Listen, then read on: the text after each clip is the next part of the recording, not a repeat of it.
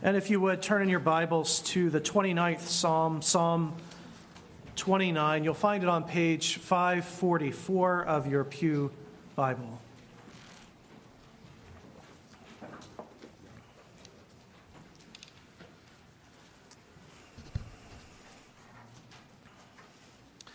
Deep down, uh, deep down, I think all people know that something is very wrong with our world. When we are young and we're idealistic, maybe we imagine that the problem is confined to certain people or bad people.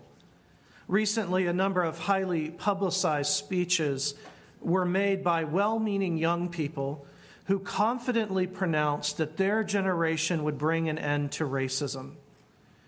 Racism is a sin, and I was happy to hear their determination, but it was all so naive. The problems with our world cannot be solved so easily. As we age, we often become bitter or resigned. The problems just never end. Just when we get a pandemic somewhat under control, we have a war. When the war ends, there follows the reprisals, the court cases, the crushing trauma, earthquakes, and uprisings.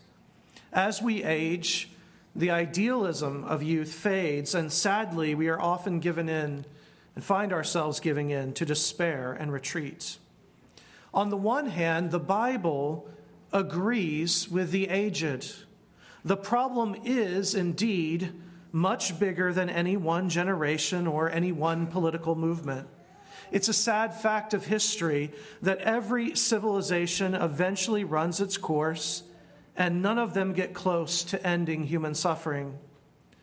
However, with the young and the hopeful, the Bible does call us to pray and to work. It looks with absolute confidence to a day when we will be made right, and it urges believers to humbly set up families and institutions that look like this coming hope. In short, Scripture keeps us and past generations from falling into fragile naivete or hardened cynicism. Now, here's my point this morning the Bible avoids these two extremes because it, and it alone, has an accurate diagnosis of the problem itself. It knows the disease that is in us, and therefore it knows how it will manifest and how best to fight it. The Bible knows that the problem is not just a few cranky people. It knows that legislation alone cannot solve the problem. And yet it also knows that the disease can be treated, it can be mitigated. But sadly, it's a diagnosis most people don't want to hear. Our culture currently hates this message and this diagnosis. They would much rather blame black people or white people or liberals or conservatives or anyone or everyone anything other than hearing God's diagnosis. They're open to any answer except this one. And sadly, many in the church follow the culture. In the words of Jeremiah's church going generation, tell us sweet things, Jeremiah. Tell us gentle things. Here is what they are hiding from God says our problem is mainly doxological. We have a worship problem. We are doxological beings, beings made for worship, and we are living in a doxological universe, a universe designed to glorify God, and we and we alone refuse to sing along. We worship the wrong things, and that is the root of all the carnage. Psalm 29 was written into a society that worshiped all the wrong things. They worshiped the idol called Baal, the god of the storm. Psalm 29, our text this morning, is David's response his storm doxology. With it, he calls all people who on earth do dwell and all the heavenly host to worship the true God, the true God revealed in the storm. Ironically, as we'll see, only in hearing the violent storm and aligning with its message will we know peace, shalom, which is, as it turns out, the last word of the song. Please stand if you would, and let's read this wonderful storm doxology. I'll be reading the whole of the psalm, Psalm 29. A psalm of David. Ascribe to the Lord, O heavenly beings, ascribe to the Lord glory and strength. Ascribe to the glory to the Lord the glory due his name.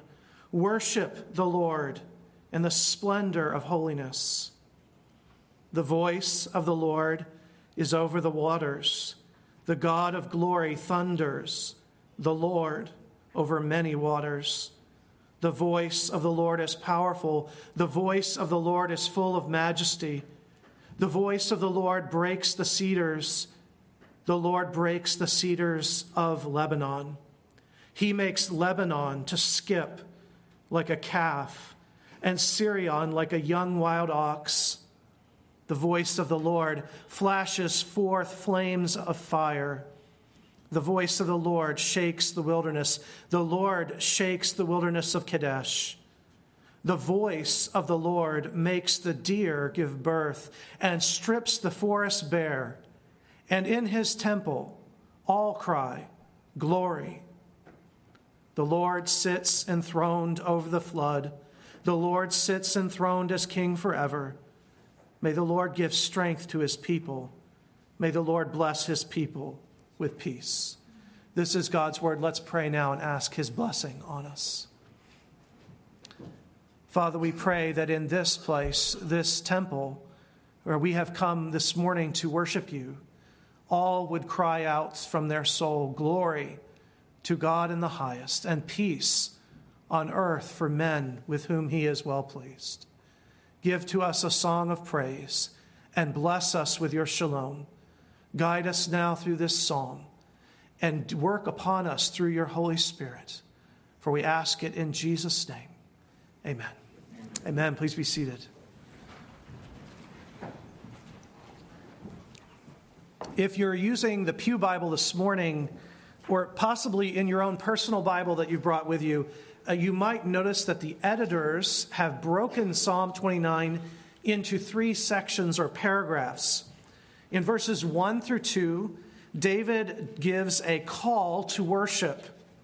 In words that sound a lot like our doxology this morning, David urges the heavenly host to praise God. Then, in the big middle of the psalm, Psalm 3 through 9, uh, verses 3 through 9, David gives reasons for this praise. He explores the power and volume of a violent storm as it takes shape in the Mediterranean and then comes crashing over the land of Israel. And then, lastly, in verses 10 and 11, David offers a benediction, a benediction of peace and security for God's people. Despite their trials, despite their storms, God is enthroned over the storm and in the storm. And ironically, it is the God of the storm who also, in the final verse, gives peace. One helpful way to think about this psalm is that it is a kind of liturgy within a liturgy. To put it more simply, it's a kind of mini church service you have a brief but important call to worship, followed by a sermon about the Lord's voice in the storm, and then the service ends with God's people singing a final word of praise and asking for God's blessing in response to what they have just heard. Consider with me then this familiar pattern, one I'm sure you're used to from our own services. It begins, as does our own service, with a call to worship or what we might call a formal doxology. When we just sang our doxology a moment ago, we sang, remember, Praise him above, ye heavenly host. Praise Father, Son, and Holy Ghost. Amen. It may never have occurred to you that you are inviting angels to sing along but we are doing that each week. And that's what David does here. In fact, looking through church documents this week, I can say that this psalm, this very psalm, is part of why the Christian church historically has invited angels to join the chorus. So David writes in verses 1 through 2 Ascribe to the Lord, O heavenly beings, ascribe to the Lord glory and strength, ascribe to the Lord. The glory due his name, worship the Lord in the splendor of holiness. Like us, just like us, the angels were created to be in love with something outside of themselves. They are not themselves, they are not whole unless they love something else and give themselves to it. They are meant for praise, they are designed for worship. Since we were made in the same way, it makes sense that we would invite them to join us. We too, like them, are lost without love and worship. We must worship something. We must give ourselves to someone. In that worship, David then calls on the angels to augment and strengthen his worship to do their part. But this can also work the other way around, can't it? Just as we invite the angels to sing along, so the angels can teach and invite us. The Bible repeatedly describes angelic worship for us very clearly, and the aim is always to get us going. Think of the angels with the shepherds in Bethlehem. They lead us to sing, Angels we have heard on high. Or think of one of our greatest hymns, Holy, Holy, Holy. That hymn is based on angelic worship. It comes from Isaiah's ordination when he's caught up into heaven in chapter 6 and he hears the angels crying to each other, Holy, holy, holy is the Lord of hosts. The whole earth is full of his glory. All worship is, all worship is, in some sense at least, contagious. What you love, you want others to love. What you sing, you want others to sing, and so in ways we probably have not even yet imagined. Worship moves between us, between heaven and earth, between the congregation here and angels there. Also, notice that with this invitation, this call to worship, David gives some directions. Now, as a fallen man, he doesn't presume to tell the angels how exactly to do their job, but he does have a theme in mind, doesn't he? In verses 1 through 2, he calls on the angels to give or ascribe glory to God. That's his concern. That is the theme he wants for this concert. Glory literally means something that is heavy rather than light, something that is honorable rather than common. It often also has a reputation element to it. In other words, give God the glory, the reputation, the praise he deserves for what he has done.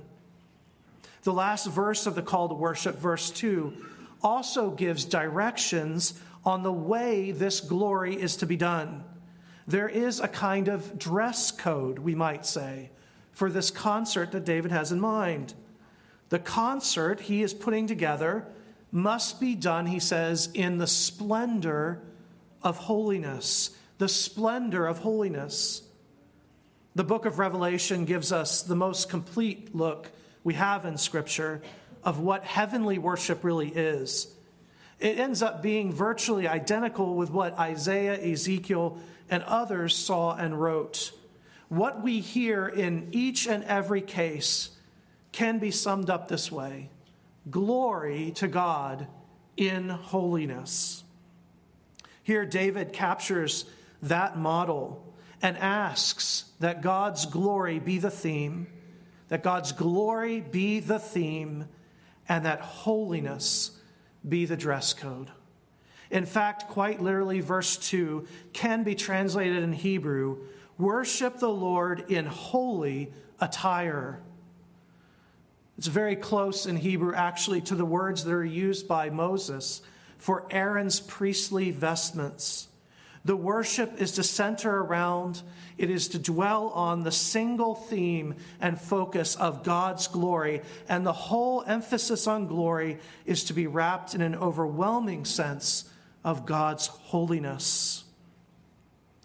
When he first came to Christ, C.S. Lewis had a problem with Psalms like this one and with the constant command to give God the glory.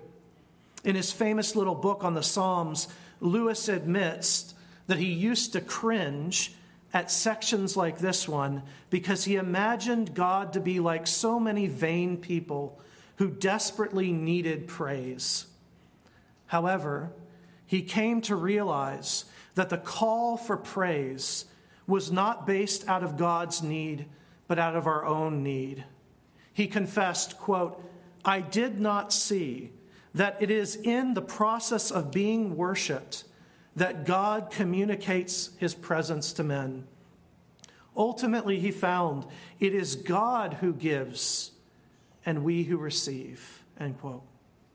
He also came to see that praise was natural, actually, that it was unavoidable. To be alive is to worship. So, whenever we begin, we even just begin to understand who God is, we must spontaneously break into praise.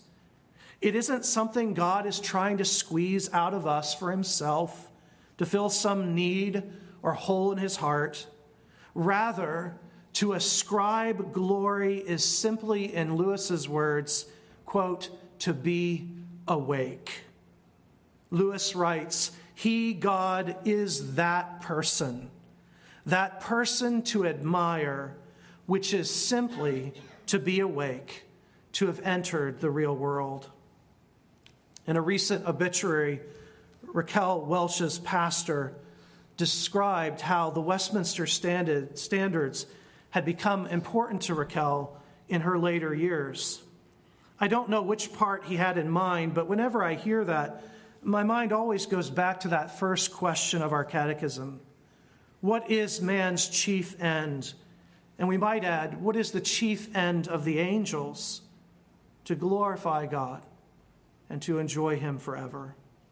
And in that same chapter of Lewis's book on the Psalms, it is the first question, that question of the shorter catechism, or to use Lewis's words, that question of from the old Scotch catechism that helped him think clearly. May it do that for us again today. We, like the angels, are not meant to serve our own agenda, but to live unreservedly for the glory of God in holiness. In worship, in the acts of worship, we sometimes feel just how petty our own kingdoms of self really are. And in such moments, we are, in the words of Lewis, finally really awake. Indeed, to worship God is to be awake. It is to begin to see what things really are, not just how they work or what they're made up of. That is a concern for science, and it is a very useful and important question. But to worship is to begin to understand what these things mean not just to know how your body works, but what it is for, and more importantly, what it represents. And that leads us, you see, secondly, to the sermon of the Psalms, the big middle, verses 3 through 9. In these verses, a powerful storm fills David's vision. Not so much the science of it, but how the storm reveals God David is acutely aware, as I hope you are, that this entire world is God's theater. As creator, every part of our world is revelation. Even when we are cursing God, we are using a mouth he designed. He is the artist, and every song is ultimately his song. And so David sees God not just by green pastures and still waters but he sees him also in the raging storms. The storm begins over many waters in verse 3. He writes, The voice of the Lord is over the waters. The God of glory thunders. The picture is of a storm coming in from the Mediterranean Sea. He would have seen this happen uh, many times and heard about it often. The storm takes shape out in the raging waves, and you hear the booming thunder from a distance. The storm draws ever closer, and then it makes landfall on Lebanon.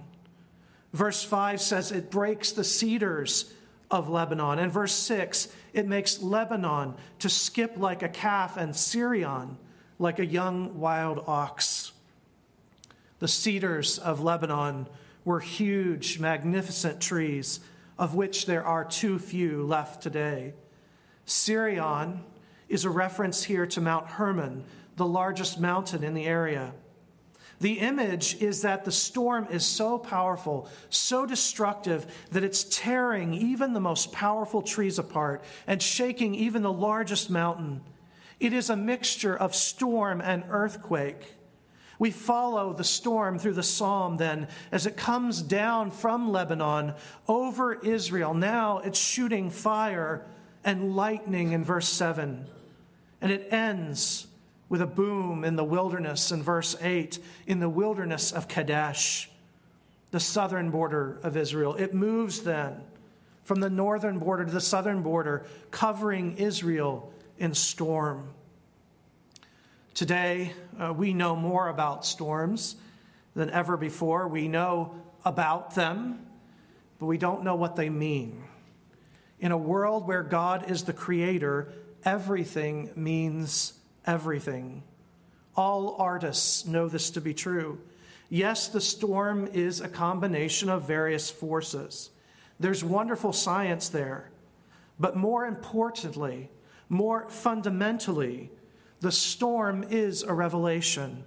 It is a symbol in a symbolic world. And so, notice throughout the sermon what David has found in the storm not just a meaningless bit of messy weather, not simply a combination of pressure fronts. Those are the superficial observations a modern person would find in the storm. But he has looked more deeply. And in our symbolic world, our creational world, he hears within the storm the voice of God. Voice, verse 3 the voice is, you'll notice, over the water. Verse 5 it is the voice that is breaking the cedars of Lebanon, and so on and so on. David has learned to look on his word and on his world theologically. Again, this is not to take away for one moment the goodness of science. To ask how things work is important. David, I'm sure, did that as well but he also knows how to look deeply, to ask and to see what it means to be awake in God's world, to be awake in God's theater. In the storm, he sees and he hears the voice of God.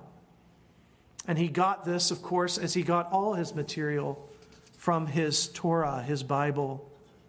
David has read all his life the account of Genesis 1 he knows that it is the spoken word of God that first called our world into existence.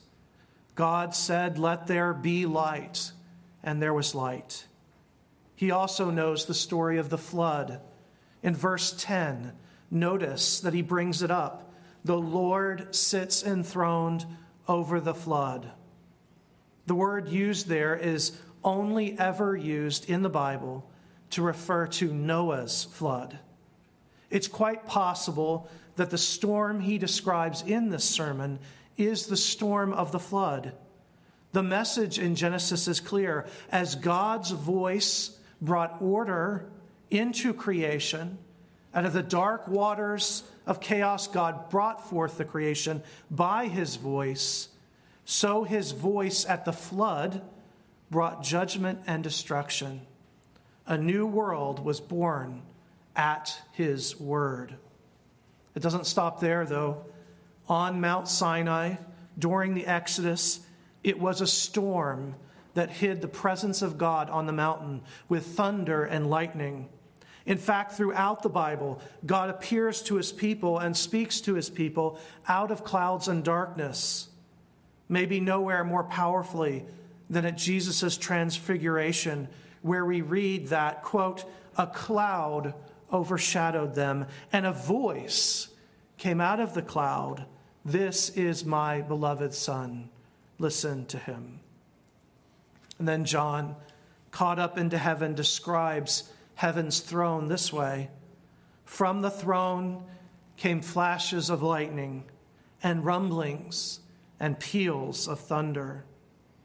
On some important occasions, God is in the storm itself, his special presence, and he speaks audibly at Sinai and at the Transfiguration. But even if it's just a regular storm, the voice of the Lord is still evident. To actually be out in a great storm is to remember that the Word of God that made our world will one day unmake it. When the hurricane last hit New Jersey, we prayed as a state. But then, showing our lack of true faith, we foolishly put up banners that read, quote, stronger than the storm, end quote. But every disease, every storm, every earthquake reminds us just how vulnerable we really are. For a world that has been made can always be unmade. And so the author of Hebrews says, See that you do not refuse him who is speaking. For if they did not escape when they refused him who warned them on earth, much less will we escape if we reject him who warns from heaven. At that time, his voice shook the earth. But now he has promised, Yet once more I will shake not only the earth, but also the heavens. This phrase, yet once more, indicates the removal of things that are shaken, that is, things that have been made, in order that the things that cannot be shaken may remain. Knowing all this, can you appreciate what it meant when Jesus, with a word, calmed the storm, the voice of the Lord? Can you begin to imagine what it meant to the apostles, to Jewish men in love with Torah who knew these stories by heart, what it meant to them that when with his voice, with his voice, the Lord hushed the storm. And then on the cross, he silenced the loud thunder of Sinai forever. He fulfilled the law for you and me, so that on the day of shaking, a day of shaking and storm that is coming, the day God is warning us about every time there is a storm, we might, by His grace, be unshaken. This too this too was always about Christ. It was Christ who was the Word of God spoken at creation. It is Christ who sits enthroned on the flood. This is what it meant when they saw him walking on the water and quieting the storm with a word. Suddenly, into the world, into God's theater, walks an actor for whom the whole play was designed and to whom the whole environment responds. So, therefore, let every valley be raised and every mountain brought low. Welcome the word of the Lord, not in the storm, but in the gentleness of the gospel. A bruised reed he will not break. No, he will not snuff out even the sputtering candle. This irony, this magnificent irony, that the storm rider is not Baal and not even a God of anger and law, but the gentle and lowly Savior, the Word of God, the voice of God in our midst. That wonderful irony leads us lastly to our benediction. In verse 11, David writes, May the Lord give strength to his people. May the Lord bless his people with shalom or peace. Benediction, you probably know, means blessing. And that's how David ends, just as we end our services. May the Lord bless his people with shalom. Once again, here, see that David knows his Bible. All of this comes from Torah. He's not making this up. He's a man of the word, just as we seek to be today. And he knew from the word of God the great blessing of the Old Testament. Quote, The Lord bless you and keep you. The Lord make his face shine upon you and give you shalom. How many times, how many times had David heard those words? Had he received that blessing from the hands of the priests? Now, as the storm has passed from his vision, he leaves God's people with the blessing of shalom. It's an amazing ending to this stormy psalm. So, yes, the storm is a reminder of God's judgment, that what he has been put together can and will come apart once again. Just as at the time of the flood, the Apostle Peter reminds us that our world, our current world, is waiting, no surprise, Peter says, for a word, a word from the Lord to come apart. But for the believer, if you're a Christian, the storm and the voice in the storm can only ever whisper peace. The angels have said it best, as David knew they would. Therefore, glory to God in the highest, and on earth, even in the storm, peace among those with whom he is pleased. And a little closer to home, Philadelphia preacher Charles Albert Tindley wrote, Courage, my soul, and let us journey on. Though the night is dark, it won't be very long. Thanks be to God, the morning light appears. Billows rolling high, and thunder shakes the ground. Lightnings flash, and tempest all around. Jesus walks the sea and calms the angry waves, and the storm is passing over. Hallelujah, hallelujah, hallelujah. The storm is passing over. Hallelujah and amen. Let's pray.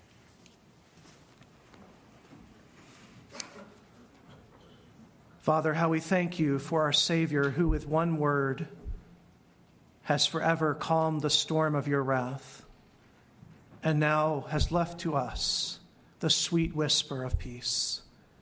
For each one here who knows you, give them that assurance this morning that whatever life may throw at them, whatever trials and tribulations may come this week and in the years to come, the storm can bring nothing with it but peace and blessing, for it is the voice of God. It is the Savior who is in the storm. Strengthen your people with this hope. And if there be any here today who do not know you, help them to see the storm coming, to know the anger and rage of a holy God against sin, and help them run to Christ. For he is able to calm their storm and to walk upon their waters. These things, Father, we ask and pray for Jesus' sake and for his glory and for the glory of his name.